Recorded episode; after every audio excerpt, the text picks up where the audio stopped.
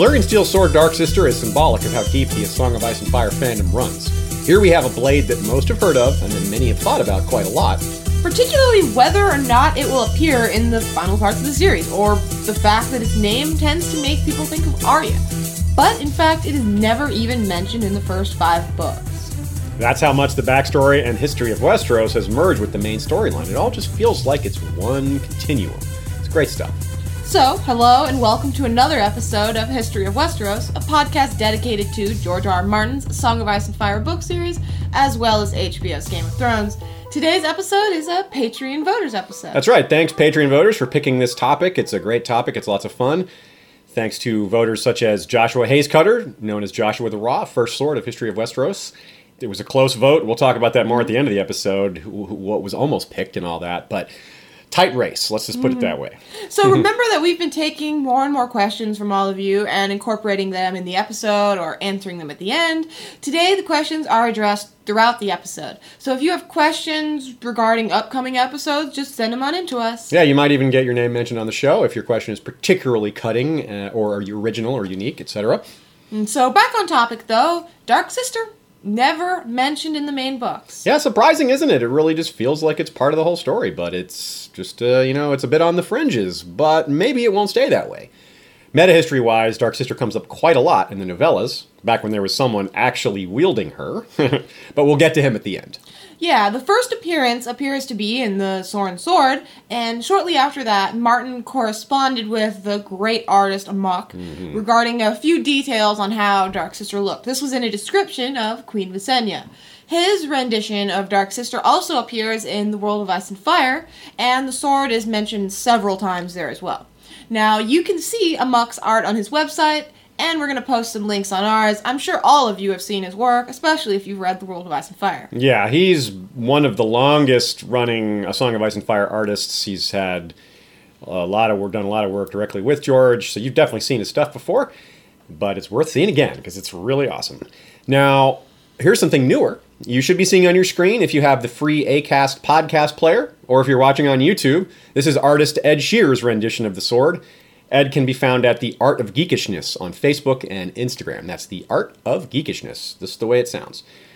You can also find this image on our website if you aren't seeing it through any of those methods I mentioned before. We want to make sure everyone gets a chance to see it.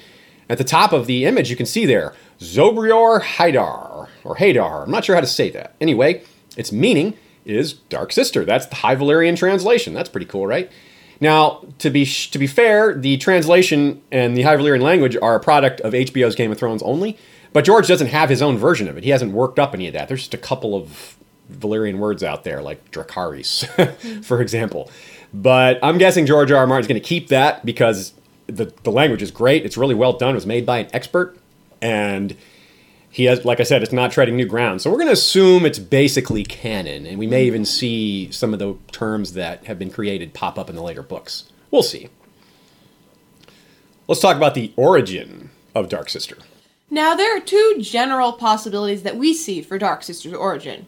When Aenar the Exile brought House Targaryen to Dragonstone just before the Doom of Valyria, did his family already possess the blade? If so, we really have no way to tell how old the sword is. It could be thousands of years old, really. Yeah. If not, though, then it was made on Dragonstone. This does seem unlikely, but it has to be considered. If the Targaryens could make Valyrian steel blades, they probably have made more than 2, right? Just Dark Sister and Blackfyre? Why stop there? So we're going to guess that they brought it with them from Valyria and had no way to make more. Again, though, they only have or had these 2 Valyrian steel blades, which we think tells you a few things about how rare these swords are, even for a powerful house that's actually from Valyria. Yeah, even more so when you add on that it seems Dragonfire is necessary to make the Valyrian steel, and the Targaryens were one of only 40 or so families that had dragons.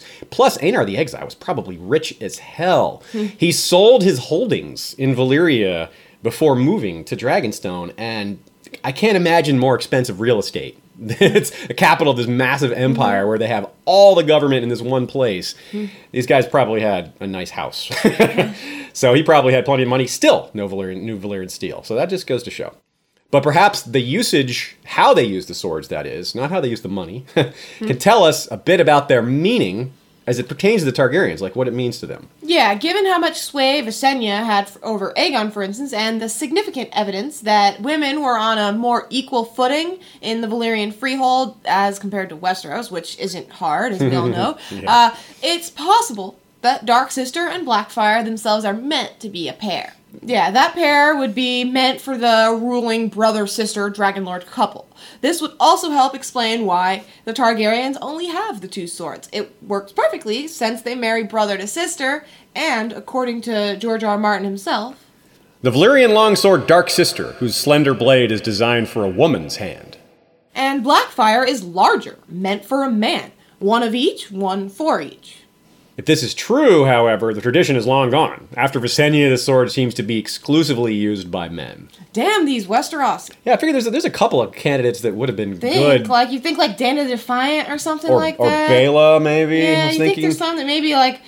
I guess they had other weapons, bows, but they just didn't. Like yeah, they just these girls weren't given a chance to train for the most part, like Lyanna. Yeah, or that's whatever. Part and parcel with Aegon, joining the Faith of the Seven. Yeah, that's true. That was one of the extensions of that decision. Now, speaking of, Aegon adapted House Targaryen to fit in with Westerosi ethics and customs, switching to the Faith of the Seven. Exactly, one of the most obvious examples, but there are plenty of others. Blackfyre was clearly wielded by the king. That's well known. We learned that from the Daemon Blackfyre saga and from other places. But it seems the pattern with Dark Sister is different. Yeah, as you'll see during this episode, it will be given to a variety of Targaryens. They're all young, they're all outside the main line of succession, and they're all warriors. Well, warrior princes and a queen. I see what you did there. Now, perhaps this isn't actually much different than how Dark Sister was, say, earned in the past.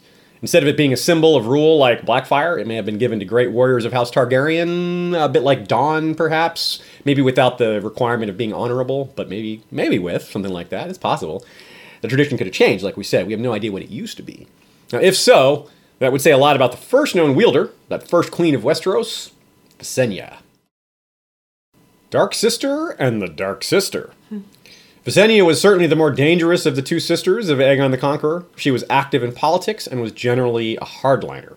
Her son was the infamous Maegor the Cruel, and she may have poisoned her own nephew Aenys. Yeah, I don't think she did, but it's part of her reputation, no matter what you believe. Yeah, she was dangerous in a fight, that's for sure. She trained beside her brother from an early age. We'd guessed that she had Dark Sister given to her at an early age as well, which is a pattern that you'll see throughout this episode. Another pattern that you'll see throughout this episode is us saying the words early age. Yes, but the sword was often gifted to young and talented fighters. Yeah, this became particularly relevant as the war with Dorne shortly after the conquest got nasty, and assassination attempts happened on both sides. Even in the heart of King's Landing, no one was safe. Lord Fell was smothered in a brothel, and King Aegon himself was attacked on 3 separate occasions. When Queen Visenya and an escort were set upon, 2 of her guards died before she cut down the last villain herself with Dark Sister. Being the eldest and a warrior and developing political control and connections gave Visenya great influence. She may have had less personal influence with Aegon than their sister Rhaenys, since it was Rhaenys' bed that Aegon preferred greatly. But if that's true, it should not be exaggerated, as Visenya clearly had a lot of sway over Aegon as well. On one occasion in 10 AC, Aegon and Visenya were both attacked in the streets of King's Landing, and if not for Visenya and Dark Sister, the king might not have survived. Despite this, the king still believed that his guards were sufficient to his defense. Visenya convinced him otherwise. It is recorded that when Aegon pointed out his guardsmen, Visenya drew Dark Sister and cut his cheek before his guards could react. Your guards are slow and lazy, Visenya is reported to have said, and the king was forced to agree. That example is perfect. It shows us how far she is willing and able to go with her brother, the king, while simultaneously giving us a really good glimpse at what a badass fighter Visenya is, while also showing us just how serious she was. The queen was willing to cut Aegon's face with Dark Sister to prove a point about how badly he needed bodyguards. Wow. I mean, a lot, probably most kings would never have tolerated that, even from the queen or their sister. But again, this is brother-sister marriages, not just her sister. So this is a different kind of animal. It also takes confidence, though, and more importantly, skill, to cut someone's face, aiming for just a minor cut. I mean, you just a slight mistake there and you take out an eye, or, you know, you've got a nasty facial scar. She could have just poked him in the chest or just pointed it right at his face. Look, see how close I am, you know. She didn't have to actually cut him. Amazing. Yeah. But she did. Yeah. But wait, there is more. Kingsguard was formed from this incident, so Dark Sister, which is a sword that's almost as black as its name, had a role in the founding of the White Swords. Nice. The blade may not have seen much action after peace with Dorne was established, as Aegon's reign was largely peaceful after that, but with Visenya, really, who knows? Maybe she liked dealing out justice herself from time to time. She was, however, getting older. So in 25 AC, when she would have been about 52 or 53 years old, she gave the sword to her son Maegor. It's possible this was in response to seeing Aenys train with Blackfyre, though Aenys didn't exactly show much promise as a warrior. Yeah, recall what we said about Visenya herself probably receiving the blade at a really early age. Maegor himself was a great warrior who showed promise extremely early, and he was not likely to inherit the throne. I mean, he had an older brother and all. Yeah, Visenya was not likely to inherit, also given Aegon's presence. So it seemed like she would fall further and farther behind the line. And these two factors, extreme skill and being outside the main royal line, will appear paired together for all the wielders we see today. It's a common theme. Now, if you're Dark Sister, meaning if Dark Sister was a person that had a personality or some sort of consciousness, it's a fun concept to play with, Maegor seems like a great owner to have, right? But Aegon the Conqueror had Westeros on lockdown, meaning that there weren't a lot of people rebelling, plenty after Aegon's death, but before then, not a lot of chances for Dark Sister to kill anyone. Yeah, furthermore, Maegor was a pretty big guy, so the sword may have been a little bit too small for him. Whether that mattered or not is moot, though, because upon their father's death, in 37 AC, 12 years later, Aenys gifted Blackfyre to Maegor. Now, Dark Sister would be pissed. Yes, I just want to say as well that I like to picture Maegor wielding Dark Sister, looking comical, like with a tiny sword. It's like swinging a butter knife. Yeah, it's like a butter knife. Yeah, exactly. Just my own personal image. Now who's the cruel? Making fun of Maegor. So, since all kinds of rebellions broke out right after Aegon's death and Maegor did all kinds of killing with Blackfyre, it's like Dark Sister's point of view is like, hey, I sat around with you for 12 years, and as soon as things get interesting, you set me aside and kill people with a different sword. That's just not cool, man. So it appears that probably Visenya reclaimed the sword after that until she died 7 years later. But her days of killing people with swords were behind her by this time, so it was probably a kind of a dull era for Dark Sister. In the confusion after her death, Aenys' widow, Queen Alyssa, slipped away from Dragonstone with her children, as well as with Dark Sister, Visenya's Valyrian steel sword. This year was 44 AC. And Visenya had helped Maegor usurp the throne from Aenys' heir. The Old King. After Queen Alyssa stole Dark Sister from the Red Keep, she also took her children, save Prince Viserys, who was King Maegor's squire. Alyssa may have hoped that his position as squire would protect him, but it did not, and Prince Viserys was tortured to death. Though this was incredibly brutal, obviously, and probably quite offensive to Westeros at large, given the kinslaying taboos, there was a little bit of method to this madness. If you want to defend Maegor, which maybe we don't, you'd point out that Alyssa's flight was evidence of treason, and a possible prelude to her branch of the family taking back the throne from Maegor. By killing him, he removed one of the only two other Targaryen males alive. Okay, wait. Wouldn't it have been more valuable to keep Viserys alive as a hostage so that they couldn't crown the younger Targaryen prince? Definitely, but this is Maegor the Cruel, not Maegor the Cunning. And possibly he really wasn't that worried about his crown being usurped after all. There's really no evidence that he made any serious attempts to kill Prince Jaehaerys. Right. Yeah, he may have just been angry. Or just wanted revenge for it. Just felt like killing him. Yeah, that's just Maegor. Being Maegor. Maegor's gonna Maegor. So Maegor. Oh boy.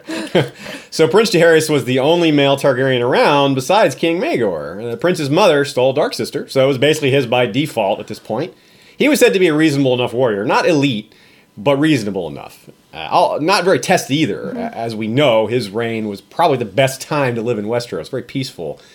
And the times when there was fighting, he wasn't really involved.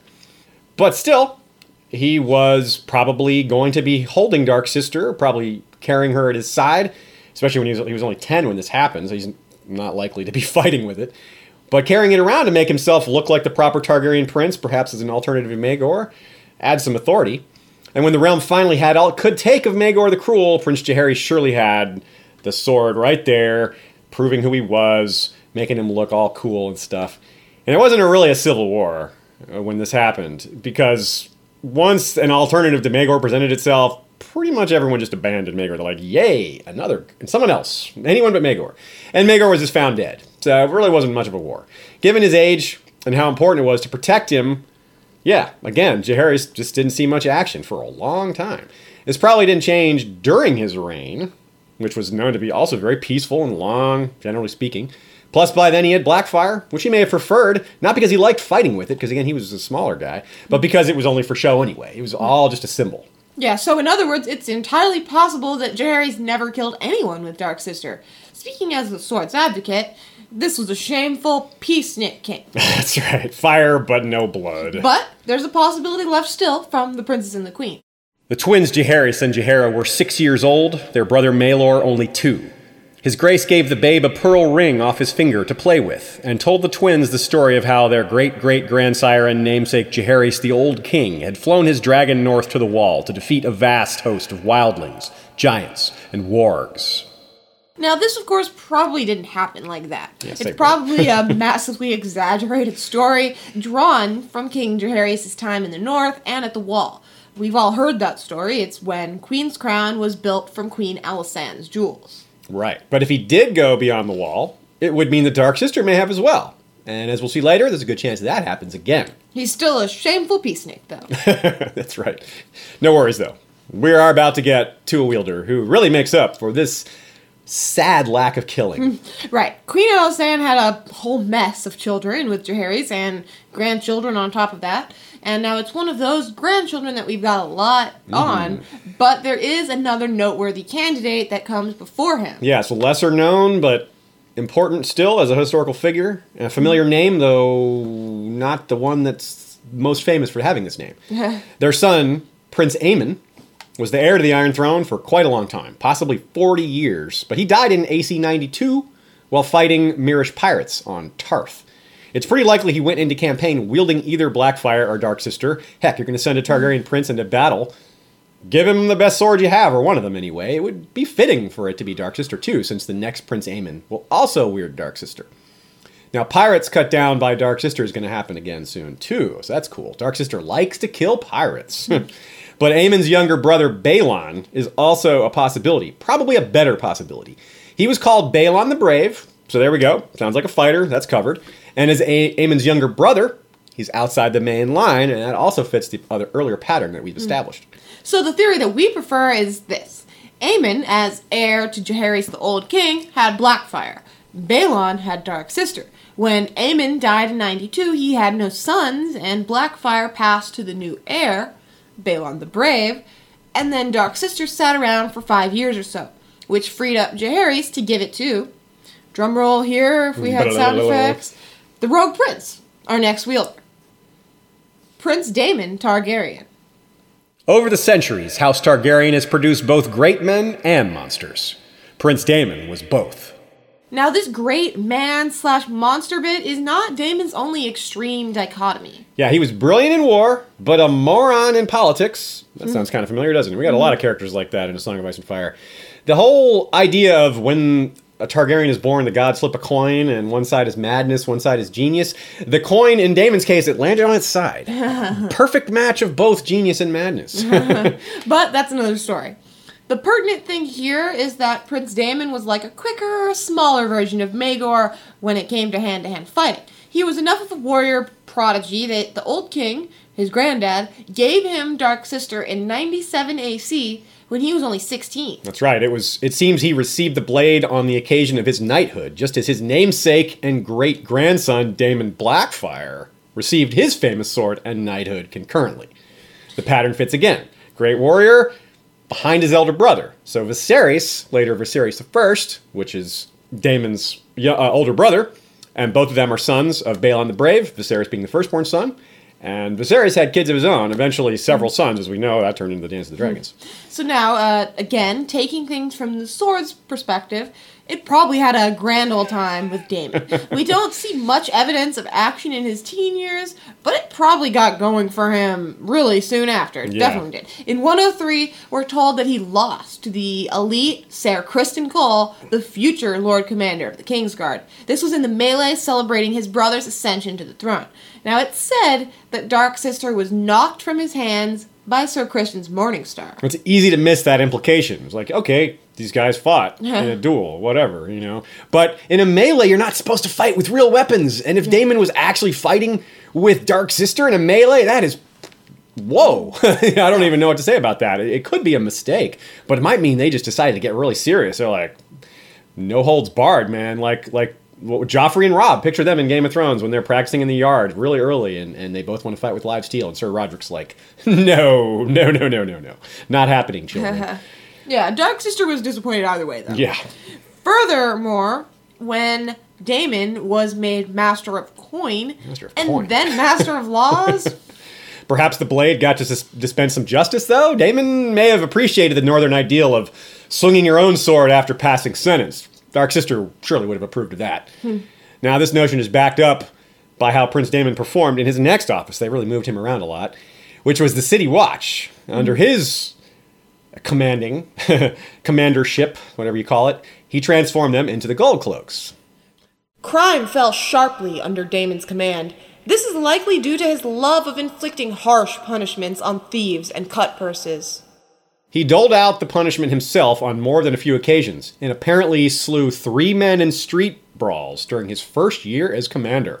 Dark Sister made happy, very approving of that decision.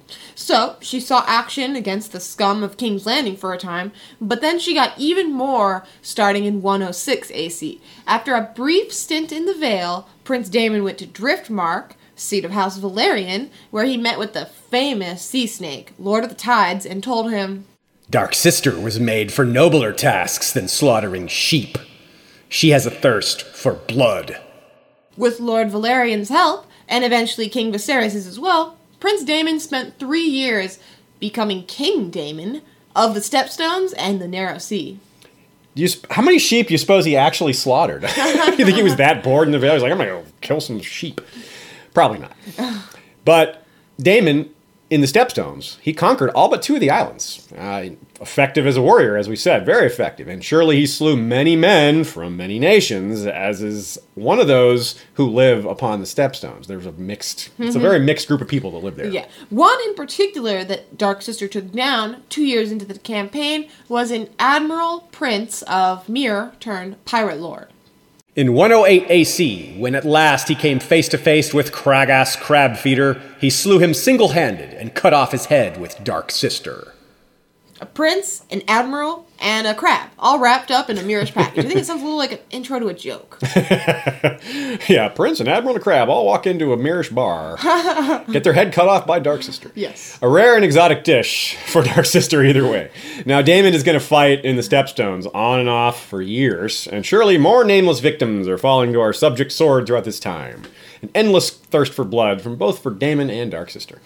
Daemon's wife, back in the Vale, had died during this time, and he aimed to remarry. This time, he had his sights set on the daughter of his recent ally, Lord Velaryon, and this would be Laena, rider of none other than Vagar.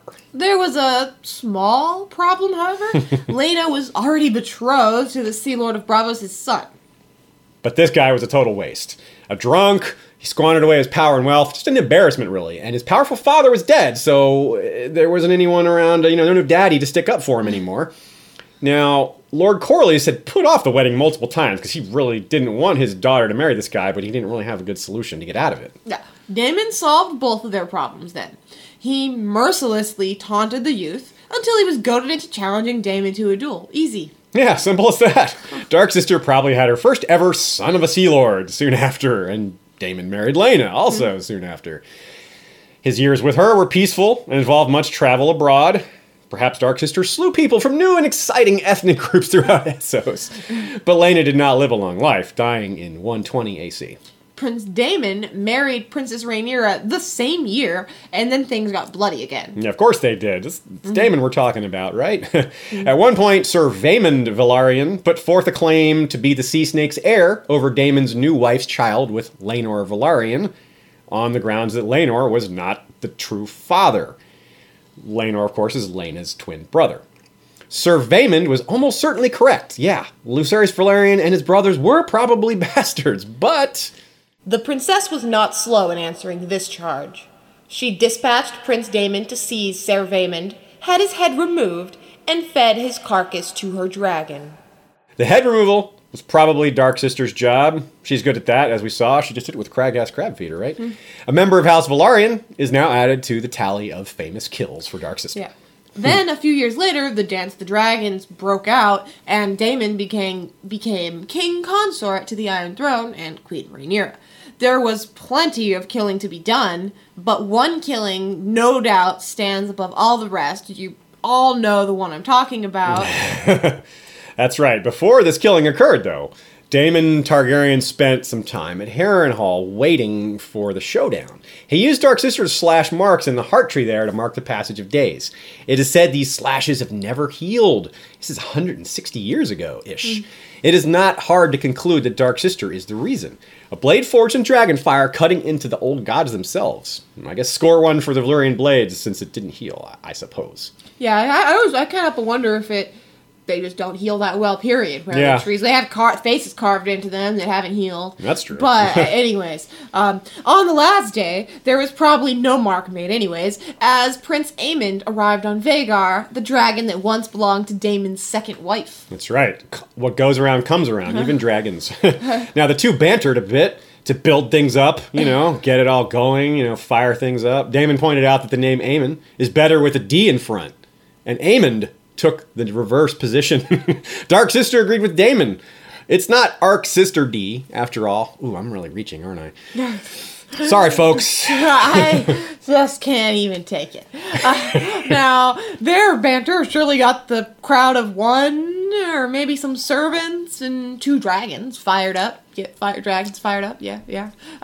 Soon, the two were on dragonback, making their ascent towards the clouds. And then it quickly went to hell. A watery hell. Yeah, the two dragons basically killed each other in midair with tooth and claw, but to make mutual death certain, they locked onto each other, fell from the sky, hitting the water at extremely high velocity.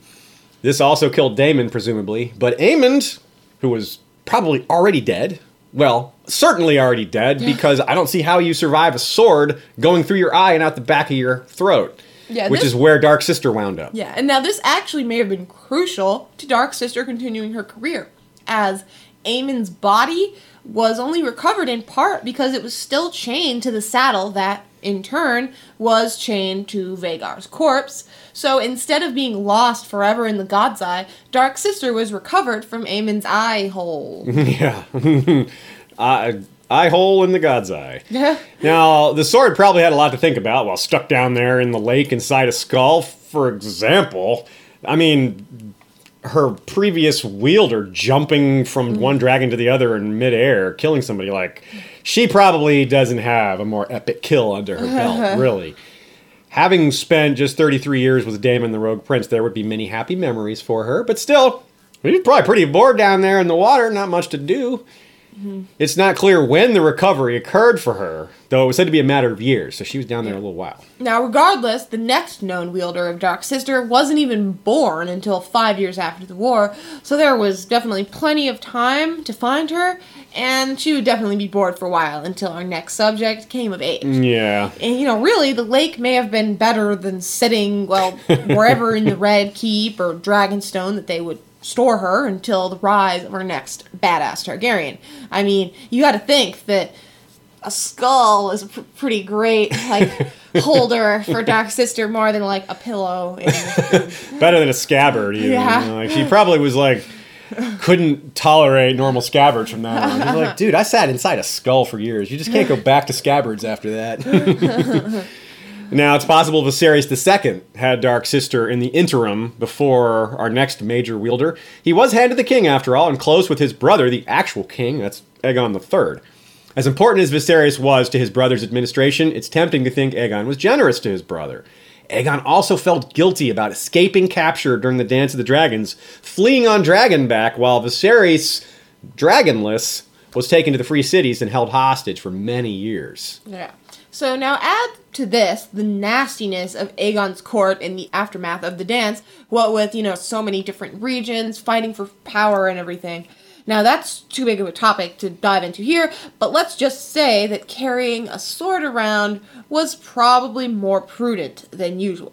So Dark Sister may have spent time with Viserys before being given to our next subject, his own son. Mm. So that part fits quite well too. But a few more thoughts on her time with Daemon, as there are some unique things about this stretch here. His is the only unquestioned, unbroken ownership of Dark Sister. All the other owners we've talked about or will talk about later may have either lost her for a while, or maybe, like, such as our next owner, or maybe lent her, like Visenya may have done with Maegor. That's not entirely clear. Mm-hmm. So, with Bloodraven, we know neither the start nor the end date of his time with her. So the clarity that we have with Daemon is nice. We know it's from 97 AC to 130 AC. Yeah. But next up is someone whose skill probably exceeds Daemon's, but whose personality is in the range of polar opposite. The Dragon Knight. Of all the owners of Dark Sister, he may not be the most important or the most popular, but he's definitely the most well-known by the characters in the story itself. Sansa and Bran, in particular, both think of him, one for his chivalry, the other for his skill at arms, and both for his courage. Then there's Jon Snow, who learns that Maester Aemon is named for the Dragon Knight. We talk about him quite a bit in our episode on Aegon IV, the Unworthy, who was his elder brother, and we may do an episode on him in the future specifically. He is, after all, a major historical figure and a hero to many of our favorite characters besides. He's just awesome. It's a great subject. Several life courses were charted very close to one another for Aemon and his siblings. His elder brother Aegon married their sister Nerys. They were far from the line of succession, both of them, but their father was hand of the king, so there was property to inherit, even if not the Iron Throne itself. Of course, that is exactly what happened eventually. Despite all the people in front of them, Aegon did become king. At the time, it looked like a long shot, though, with so many other Targaryens around. Mm-hmm. So, with Aemon being an honorable and martially gifted youth, the Kingsguard was probably a neat and pretty obvious path for him. Elder brother gets the girl and the inheritance. Second son joins the Kingsguard or the Night's Watch or what have you. You know the pattern. Receiving Dark Sister, however... This probably happened at the same time, and it may have been a lot less obvious. It wasn't exactly given out often. Or maybe it was obvious. If we're looking at this pattern of Targaryens outside the main line who were badasses, well, Aemon is certainly the first and had all the makings of the second. So it was. He proved the greatest jouster and swordsman of his age, a knight worthy to bear Dark Sister. He became known as the Dragon Knight for the three-headed dragon crest wrought in white gold upon his helm. Yeah, that's an interesting way of wording it there, right? A knight worthy to bear Dark Sister. That goes back to what we were talking about with it maybe being a little bit like Dawn, not quite as strict. But anyway, thus the Dragon Knight acquired a second sister. His first was his greatest love and a real person, Nerys, Queen Nerys. She was a gentle and pious soul, and his best friend, a light sister, at his hip to complement the dark one hanging from his other. On at least one occasion, he used the dark to defend the light against slander. Yeah, he also apparently fought a famous duel against Lord Cregan Stark, who seems like the type of dude that you really don't want to mess with. But then neither is the Dragon Knight. Now, this has long been a question in the fandom. When did this duel happen? The timeline is pretty hard to figure, and it could easily have just been a friendly duel, which would mean no Dark Sister. We don't even know who won the duel. Yeah, but either way, from Dark Sister's point of view, things look pretty great. She was in the hands of someone extremely capable. There was a nagging problem of Aemon being a noble guy, which doesn't usually equate to a lot of killing, but fear not, Dark Sister. Any restraint Aemon the Dragon Knight may have exercised early in life would be made moot thanks to his warlike cousin, the king, the young dragon. Prince Aemon was part of the conquest of Dorne, and surely slew Dornishmen in large numbers. In fact, this may have been a high point for our subject sword. Yeah, Prince Daemon and Visenya both would have given lots of killing opportunities to their dragons. The Dragon Knight, however, was the first wielder of Dark Sister in the post-dragon era. Yeah, the post-dragons era. Yeah. No one to do his killing for him, basically. Those two weren't in the Kingsguard either, so you gotta think he was more on the front lines. Precisely, yeah, I do think that. So here's where we guess that Dark Sister has more Dornish kill tallies than any other group. Mm-hmm. Yeah, whatever that means. She likes Dornishmen. She's acquired a taste for them. You gotta give her one a week, or she gets angry. Now, maybe some ancient Targaryen fought in the front lines against the Rhoynar with Dark Sister, or some ancient Valyrian before the Targaryens. If so, she'd be thinking, these Dornish taste familiar. There's something about this, some ingredient here that tastes like something I've had before. Now, one day, perhaps we'll have details on the battles during the conquest of Dorne, but for now, we have no specifics on Aemon's kills, really. Surely, many wanted the glory of being the one to kill the famous Dragon Knight. That would be... something you get remembered for. It would be a morale boost to the Dornish cause on top of that, and some few may have been particularly interested in claiming Dark Sister for themselves as a prize. And indeed, that may have been exactly what happened. In 161 AC, we saw the infamous truce-breaking incident by the Dornish that saw King Daron and several Kingsguard slain under a peace banner while the Dragon Knight was taken captive. Now, since House Will were the ones to later hang him above a pit of vipers, we're guessing a Will or two were responsible for taking him out of the fight. The Dragon Knight is said to have slain two of the betrayers before being taken captive, and these may have been Wills, or at least Will men, cut down by Dark Sister. Having Prince Aemon in their hands meant that they almost certainly took possession of Dark Sister as well. When said incident with the cage and the vipers occurred, Aemon was supposedly left naked, which means swordless. Well, one of his swords was, Yeah, they don't... It's the Unsullied that removes that sword, not the Kingsguard. Well, unless you're Sir Lucamore the Lusty, and you get gelded and sent to the wall. Anyway, the Wills probably didn't run up to Aemon and hand it to him after he got away. They weren't like... Hey, bro, good job surviving and getting away from the cage and the snakes. Here's your sword back. No, they probably held on to it. In fact, what happened was, the reason he was hung over the pit of vipers in the first place was that Prince Maron Martell ordered them to let him go. And this was their way of letting him go. This was their idea of releasing him. Hanging him above a snake was saying, hey, we didn't kill him. We're not those vipers. So one can see why they might not just give up the sword so readily either, just because they're told to. Yes, but somehow, Dark Sister did return to House Targaryen, so we're going to throw out some theories on how and why and when. Yeah. So the first major possibility is the marriage of Prince, later King, Daron to Mariah Martell about 8 years later. This was a major step towards peace and unity, and it may have included the return of Dark Sister in the bargain. But these are the Wills again, remember. This is no ordinary house. This is a house known for cruelty and stubbornness and being warlike. They had plenty of hatred for the Targaryens, too. There's a lot of history there. The Vulture King, all that. There was some nastiness. This is the same house that chopped off Orys Baratheon's hand.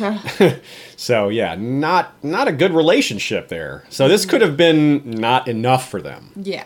We do know that Dark Sister was eventually returned one way or another, but for context, Daron died wearing the crown of Aegon the Conqueror, and that was never returned. Yeah, so somewhere in Dorne, I guess, the crown of Aegon the Conqueror still exists. Some dude's just walking around with his fancy crown. I'm Aegon, I'm the Conqueror.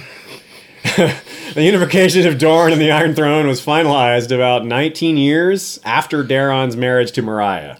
Again, there's just too many damn Darons. When King Daron's much younger sister married Prince Maron Martell, there was much rejoicing. Yay. But probably not a Castle Will. They're like, no, we don't like marchers. We don't like peace. We especially don't like peace with marchers. But still, perhaps this was finally sufficient enough to pry Dark Sister back from the Wills if the pressures had failed prior to this. However, they are vassals to the Ironwoods, who are the chief rivals to House Martell and Dorne, so it's not really hard to see them encouraging them to keep the sword. Yeah, some sort of just thumbing their nose at the Martells and their power. But the third major possibility is the end of the first Blackfyre Rebellion. The Ironwoods, and thus very likely the Wills, fought for Daemon Blackfyre. In other words, the losing side. If they hadn't returned the sword by then, it's really hard to imagine them being able to keep it after bending the knee, after being forgiven for treason. Yeah, the timing is pretty relevant, too, because our next subject is Bloodraven, and we aren't sure when he acquired Dark Sister either. If he got it prior to the Redgrass Field, then clearly the Wills returned it before the end of the Blackfyre Rebellion. Yeah, now there's always the possibility that the throne paid a hefty ransom for her return. We definitely don't need to assume that it had anything to do with the weddings or the rebellion. This might just be the simplest answer. Yeah, those are just good possibilities, but yeah, they could have just straight up just paid for it. And the Wills, as much as they hate the Targaryens, would probably be happy to accept a buttload of cash for it. Yeah, or maybe whoever took the crown wasn't willing or never why do we need your money? Yeah, we've got your crown. Like, we don't need to spend money on this crown. Yeah, if it weren't for the fact that we knew Dark Sister, you know, pops up later in a new, you know, with Bloodraven, we might think that the Wills just never gave it up. Yeah. But we're also not done with the Dragon Knight just yet. He died around 178, 179, somewhere around there, which is prior to the wedding of Daenerys and Meereen, and well before the Blackfyre Rebellion. Though he had a lot of reason to hate his brother, he was as honorable as they come and put his duty first. Way first. When the brothers Toyne tried to assassinate King Aegon IV in revenge for executing their brother, who was a Kingsguard knight who had slept with one of the king's mistresses. You don't want to do that. Yeah, well, so he was put to death. So, given this uncertainty with the Wiles and when Dark Sister was returned, we can't really be sure that the Dragon Knight had it in his hands when he died saving his brother, the king. Yeah, it sounds a lot cooler if he did, though. Yeah, it does. It's true. He dies saving his brother, you know, using the badass sword and everything, you know, dying with his loud, you know, maybe thinking of Nerys as he's dying. It was his least. As he's dying, he says, Nerys, just like Lyanna or something. You love Aemond and Nerys together. You love those brother sisters. They didn't, I don't think they slept together. They're just really tight. Oh yeah, really tight. Nerys. But, okay. So now, we didn't save him for last, but it worked out that way, just timeline-wise. A man who needs no introduction, but somehow has one anyways. One of the most popular characters in all of A Song of Ice and Fire, and one of the few who is a big part of the story going forward, as well as a major part of its past. Bloodraven. 6 years ago in King's Landing, Dunk had seen him with his own two eyes as he rode a pale horse up the street of steel with 50 raven's teeth behind him. That was before King Ares had ascended to the Iron Throne and made him the Hand. But even so, he cut a striking figure, garbed in smoke and scarlet, with Dark Sister on his hip. Now, this is, as best as we can tell, the only time that we actually see Dark Sister in the books through a character's point of view. And even this is a memory. It also happens to be, as we pointed out at the start of the episode, the first time that we see it. Yeah, obviously none of the characters in A Song of Ice and Fire have seen it. The Rogue Prince and the Princess and the Queen and the World of Ice and Fire have mentions of it, but those are maesterly recaps of in-world history, not stories where we see the action through a POV or narrator. Of course, to be clear, Bloodraven, who technically is in A Song of Ice and Fire, has seen it, but we, of course, have not seen, through his point of view, it, or seen it on screen. Though, if we're being fair about the Rogue Prince and Princess and the Queen thing, the description of Daemon versus Aemond was nowhere near dry. Yeah, just because it's maesterly doesn't mean it's boring. Yeah. Well, also it was in the water. Yes. Another pun we just try to sneak in there. I don't want to be sneaky with it. I want to like sham it down your... Just like... Down your eye hole. Yeah, slam it in your eye hole. That's what I want to do. Slam those puns in. But that's where puns belong, in eye holes. Anyway, in the quote, Dunk says, 6 years ago, which means 204 to 205 AC, since the Sworn Sword takes place in 210 to 211. So even though Bloodraven appears in the Mystery Knight, Dark Sister does not, though. Yeah, if we look at the timeline, it gets interesting, as it often does. New things are revealed when you take a close look sometimes. In this case, no exception. If Bloodraven received Dark Sister prior to Daemon's Rebellion, it's very telling. It's more than just giving a sword to him. It's one thing to give away a rare and semi-unique ancestral blade to a lesser branch of the family, like the pattern we established. It's entirely another thing to do that when it's the only sword left. All the other times there was Blackfyre around, but in this case, Blackfyre was out of the Targaryen family by then. It was already Daemon's. So in the past giving away, Dark Sister was giving away the secondary Targaryen ancestral sword. Once King Aegon the Unworthy gave it to Daemon, though, Dark Sister became the only Targaryen Valyrian steel blade remaining. So it goes from giving away the secondary blade to giving away the only blade. And in this case, it's going to Bloodraven, not an actual Targaryen.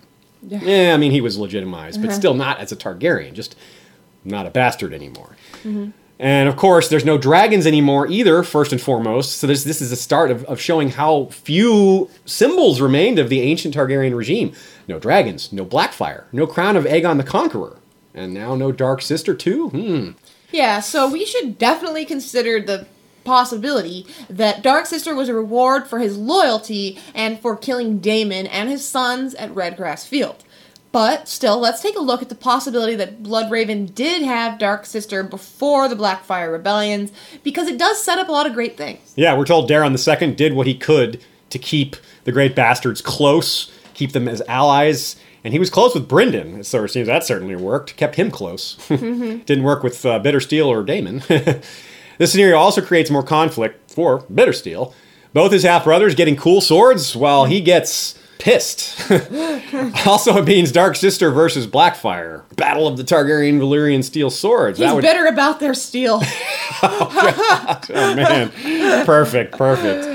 Now, so hopefully that did happen. Hopefully Blackfyre did and Dark Sister did, fight in the hands of their owners there. That's too cool to not have happened, I guess. But it wasn't mentioned, and it seems like it would have been. Yeah, if it was, it's such a cool thing to, The rebellion would also be the first major time that he used her, one would think in that case, though less than he could have. He didn't have a dragon, but he did have a weirwood bow, and it was his preferred weapon. Okay, so if I'm Dark Sister, I would have hated that sissy white wood thing that launched arrows. Like, come on, that's cowardly, right? Jeez. As well as Brynden Rivers' eventual high position as Hand of the King in 209. She wouldn't have liked that either, because Hand of the Kings don't do a lot of fighting unless there's war. But he did get some of that. There was the third Blackfyre Rebellion, for example, the one infamously underdescribed in The World of Ice and Fire. Martin is clearly saving those details for later.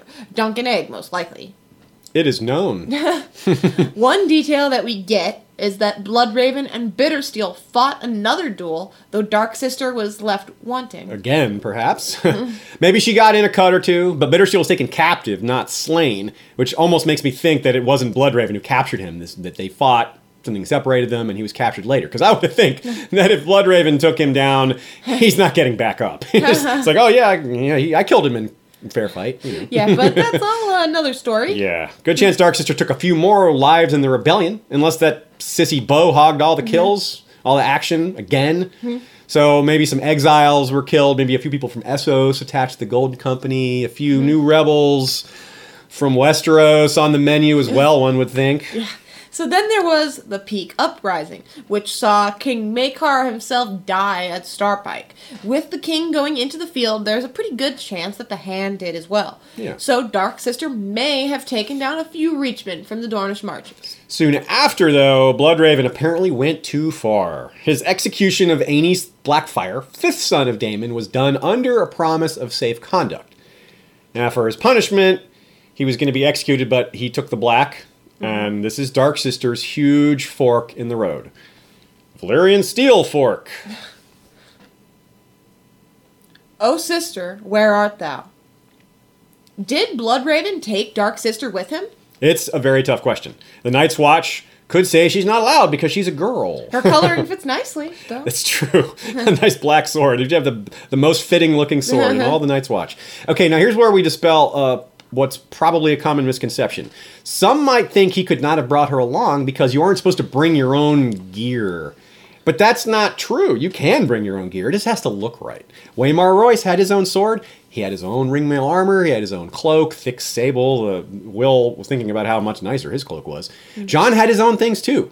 Now, Sam might be what you're thinking of. Sam had to get rid of his gear, but that's because it had Tarly badges on it. It wasn't black. He probably kept his own sword because it's just a sword. And Jorah Mormont didn't bring Longclaw to the wall because he wanted to leave it for Jorah, not because he couldn't bring it to the wall.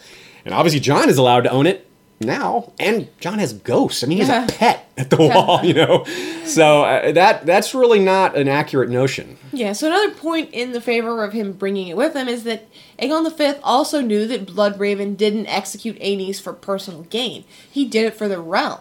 Yeah, it may have been misguided, but he had the realm's interest in heart, or at least you can make that argument. So Egg felt he had to punish Bloodraven for his actions to restore the Iron Throne's honor. It wasn't that he really wanted to or was like, you have to be punished. But I doubt he'd rub it in by demanding the sword as well. Yeah, he didn't banish him out of anger or something. He didn't. He had to punish him in some way, but he didn't have to punish him.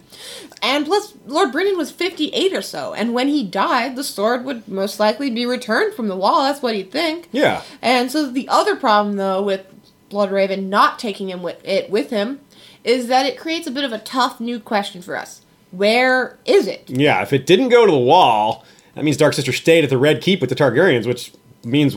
why haven't we seen it? What happened? Now, I could see Egg's third son, a warrior by all accounts, named Daron again.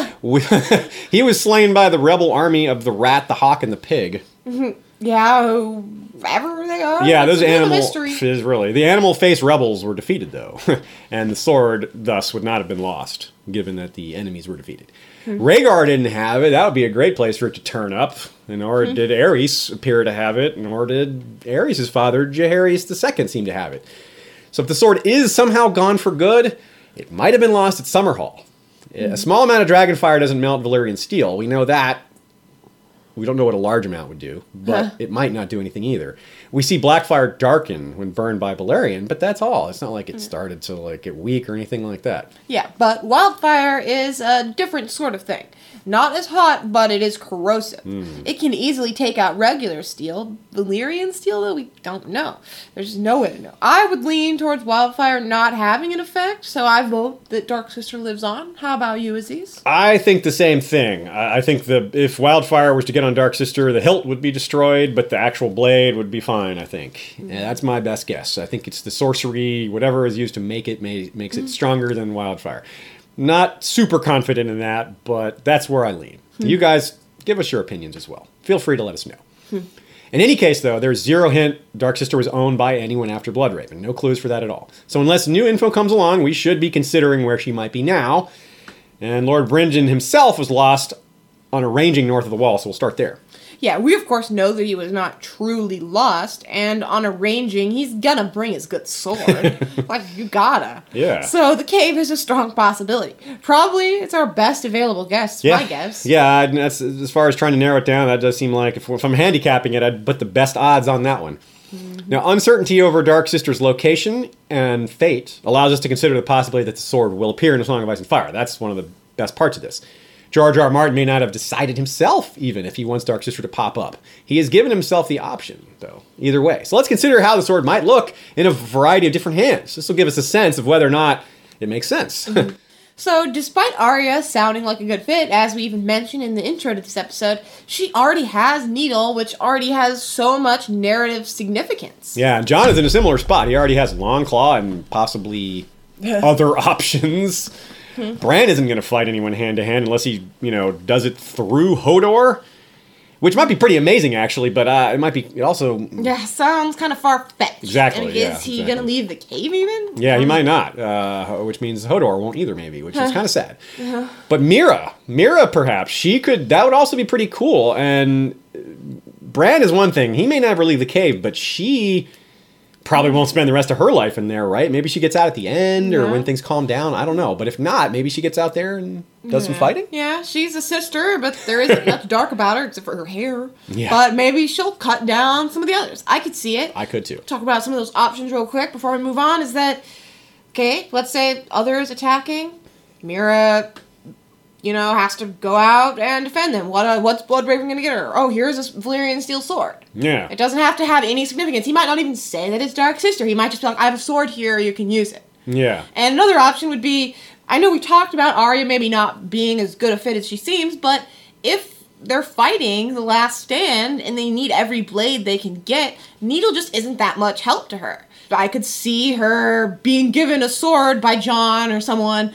a Valyrian steel sword. It's possible. Yeah, it's kind of hard to see how that could come to pass, but a lot can happen between now and the sword coming out, so we shouldn't restrict ourselves acting like we know what's going to happen and we know all the circumstances that the creative mind of George is going to come up with, so we have to consider the possibility. It's definitely still out there. And I'm not sure there's many other logical possibilities after Mira, though. Yeah. The way we've analyzed it, Dark Sister seems to either have gone north or been destroyed. And if it somehow is in the south, well, we just have no leads at all. Yeah. So we'll just have to be surprised if that's how it goes down. Shows up in Old Town, I'm like, what? Yeah, how'd it get there? What? But if it went north, then that just really cuts down the choices. We mentioned Arya, but it's just really hard to see, again, that would happen. I guess I like the idea, but I don't think we're super fond of it. So will Dark Sister show up? What will her significance be? We don't know. Maybe something will happen that makes it make more sense in between now and then. Yeah. But at least Dark Sister be nice and tiny for her. Yeah, yeah, she could certainly wield it. Nice and light, and she's getting stronger. Like Syrio said, you train with a heavier sword, you get used to it, and Dark Sister's might even be lighter than that wooden sword she trained with. That lead core. Uh-huh. No lead in this one. So here's our outro. I had extra fun with this episode. I hope you did too. It was a bit like a style episode I've wanted to do for quite a while. I've talked about it a bit in the past, a POV style episode where we take a character who's not a POV character and kind of chart out their whole life, even the parts that come before the books, and kind of talk about how things would have seemed to them. Well, this is kind of like that, except it's from a sword's point of view, which is, that's different, and you get to see funny things that way, but it's also a longer period of time. People don't live 300 years long. I couldn't help but think of, if any of you have ever read Brandon Sanderson, he has... The Stormlight Archive and Warbreaker, there's a sword that appears in both of those series called Nightblood, and it has a consciousness. It communicates to whoever's wielding it, and it tells them to kill people. I was definitely thinking of that a bit when I was giving personality to the sword in the script. You're definitely thinking of it, and I like to think that if they get together, if they met, Dark Sister and Nightblood, they'd have little babies. Little baby black swords. That's amazing. Yep. So thanks again to the Patreon voters who chose this topic. Again, it was really fun. And it was a really close vote, like I said. Lomas Longstrider lost on a tiebreaker. Blackfish was a single vote behind them both. So if you're wondering how much a single vote could possibly matter in this voting process, well, in this case, a single vote could have entirely changed things. Back when we did Summerhall, well, frankly, Summerhall just crushed the vote. There wasn't anything close, but this time it was close. So let it be known that your votes do matter. So to join in on the voting process, head over to patreon.com/historyofwesteros, or just head to historyofwesteros.com.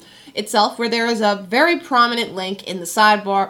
That's probably the easiest way to get there. So now here comes the credits. If you're watching on the video, it's going to come over my head. It's worth it to check it out. If you're listening on audio, check out our videos, because we got some cool new visual aids. Yeah, and here comes our thanks, but stay tuned afterwards. We've got a few more details and some stats and a few other fun tidbits for after the credits that we've saved. We're calling it post-credits fun, a name that will probably stick. Maybe not. Anyway, thanks to Rhaenys Targaryen, Queen of Timelines, helped us out again a lot with some additional thoughts and making sure our dates were correct. Thanks to First Lord Cash Craig, the Black Pupil, and Hand of the King. Welcome, King Beyond the Wall, Rory the Rogue, Archer Extraordinaire, to the ranks. His rise to power includes the subjugation of two dangerous tribes, the strange Ice River clans, and the Hornfoot men, who wear nothing on their feet despite the extreme cold. How the hell does that work? Thanks also to Lord Jim the Fortuitous of Wars and Politics of Ice and Fire blog and Warden of the West. Lord George Stormsville the Cunning is Lord of the Chiliad and Warden of the East. Lord John Reed of the Castle Woodbridge, the Lord Borealis, is the Light of the North and Warden of the North. We're currently without a Warden of the South. Our small council is Lord James Inkblade, the Scholar Knight and Master of Whisperers. Grand Maester Itai wears the jeweled collar of many medals. Lord Robert Jacobs is our Master of Coin. Rosie the Clever is our Master of Laws. I wonder if Rosie likes cutting heads off herself. Lord James Tuttle is our Master of Ships. Lady Direliz of Castle Naki is the Alpha Patron. Lord Dan of the Red Mountains and Castle Great Bell is Breaker of the Second Stone. Lord Skip of the Veld is Lord of Castle Ganges. Cabeth the Unfrozen is Lord of the Bricks and Castle Crimson Light. Lord Damien Sand is the Resilient, wielder of the Valyrian Steel Spear Swan Song. Mary Meg is Lady of the Bloody Stepstones. Gregor the Toasty is Lord of the Breadfort. Alicia Everlasting of the Green Blood is Lady of Desert Rose. Jeffrey the Unflinching is Lord of Sand Lake. Lord Greybay of the Queen City. Lauren Ryan of the Castle Stonegate is Guardian of the Rocky Mountain Pass, Lord William the White. Lord Brandon Slate, the North's Hammer, is Harbinger of the Old Gods, and Lady Bram, Light of Winter's Garden, is Beacon of the Northwest. Thanks also to our Kingsguard. Lord Commander Shepard is the commander. Sir Andrew the Prophet is our longest tenured White Sword. Sir Paul Greenhand, Sir Dolores D, Sir Darren the Red, Knight of the Forms, Elia of New York, and Lady Ola, the Amber Knight. Also, thanks to Lord Commander George the Golden of our History of Westeros Night's Watch, and First Ranger Fabian Flowers, the Bastard of Greenshield. And last but not least, King's Justice, Sir Troy the Steady, wielder of the Valyrian steel blade, Fate, who definitely swings the sword and cuts heads off. No doubt there. So now, some post-credits fun. We did a Twitter poll. We've been trying to, we're doing these occasionally now for fun. And the question was, favorite wielder of Dark Sister. We got 337 votes on this. Now, Visenya only got a measly 22%, and that's with both me and Nina Friel from Wars and Politics of Ice and Fire blog. So, what's up, everyone? Your two votes were not enough. No love for Visenya. Still twice as much as Prince Daemon, who only got 11%. Which is weird. And a little bit less than the Dragon Knight, who got 25%. He's maybe a little bit more well-known. I don't know. And Bloodraven, of course, just being as popular and awesome and still alive, unlike the others, as he is. 42%. An easy win for him. Somewhat near half the vote. Now, let's look at some ownership stats. Visenya probably got the sword around 18 years of old, which would have been around 10 BC, prior to the conquest. She would have given it up around age 52, maybe gotten it back around 65, and then died when she was 72. So she either had it 35 or 42 years, until 25 AC, and then again from 37 AC to 44 AC, if she reclaimed it after Maegor took up Blackfyre. Maegor himself had it from ages 13 to 25, which would have been AC 25 to 37. Daemon had it from ages 16 to 49, 33 years, 97 to 130. Aemond the Dragon Knight, ages 17 to 44, roughly. That's 153 to 179. Doesn't count any time it might have spent with the Wills, though. Bloodraven, as we said, hardest to figure, but if it's in his cave, way the longest owner. He would have gotten it around 18, no older than 22. Early 190s or 197 right after the rebellion, to all the way till 232 AC if he didn't take it to the wall, all the way to now 300 AC if he did. So potentially he's had it for a long time. If not, then Visenya's the longest term owner. Yeah. How about that? Yeah, Dark Sister's most fond. The one that closely matches her name, really, or who she is. Yeah, definitely. Either way, even if we missed a few, Dark Sister could not have had a lot of owners. As you can see, there's not a lot of room on the timeline for other people. And these owners were all badasses. They don't die easily or lose their sword. Now, if some of our other guesses were right, let's say Aemon, son of Jaehaerys, wielded her. That would have been from around the early 70s to when he died in AC 92. Similar timeline would be there for Baelon the Brave if it was his, just starting a few years later. Even Prince Aemond, whose skull owned it for a while, got it jammed through his eye when he was only 20. And now your skull owns memories of this episode. Dark Sister is in your head, too. Thanks for listening, everybody. If you want to check out these novellas, if you haven't, you should get them on Amazon. Quick update there. If you are from the UK or Canada, some of you have mentioned to us that you don't have the ability to shop through our Amazon links on historyofwesteros.com because they're only for US customers. That has now been fixed. We have clearly marked portals to shop at Amazon in the UK or Canada. If you want your country added to the list, let us know, and we'll try to make that happen. You can see Dark Sister in The Sworn Sword. There's a lot of mentions of it in The World of Ice and Fire. And, of course, there is some mention of it in The Rogue Prince and The Princess and the Queens. A lot of good sources there. And we hope you enjoyed this episode. Thanks again for listening. On behalf of myself and Shea, we're History of Westeros, and we'll see you next time. Thanks.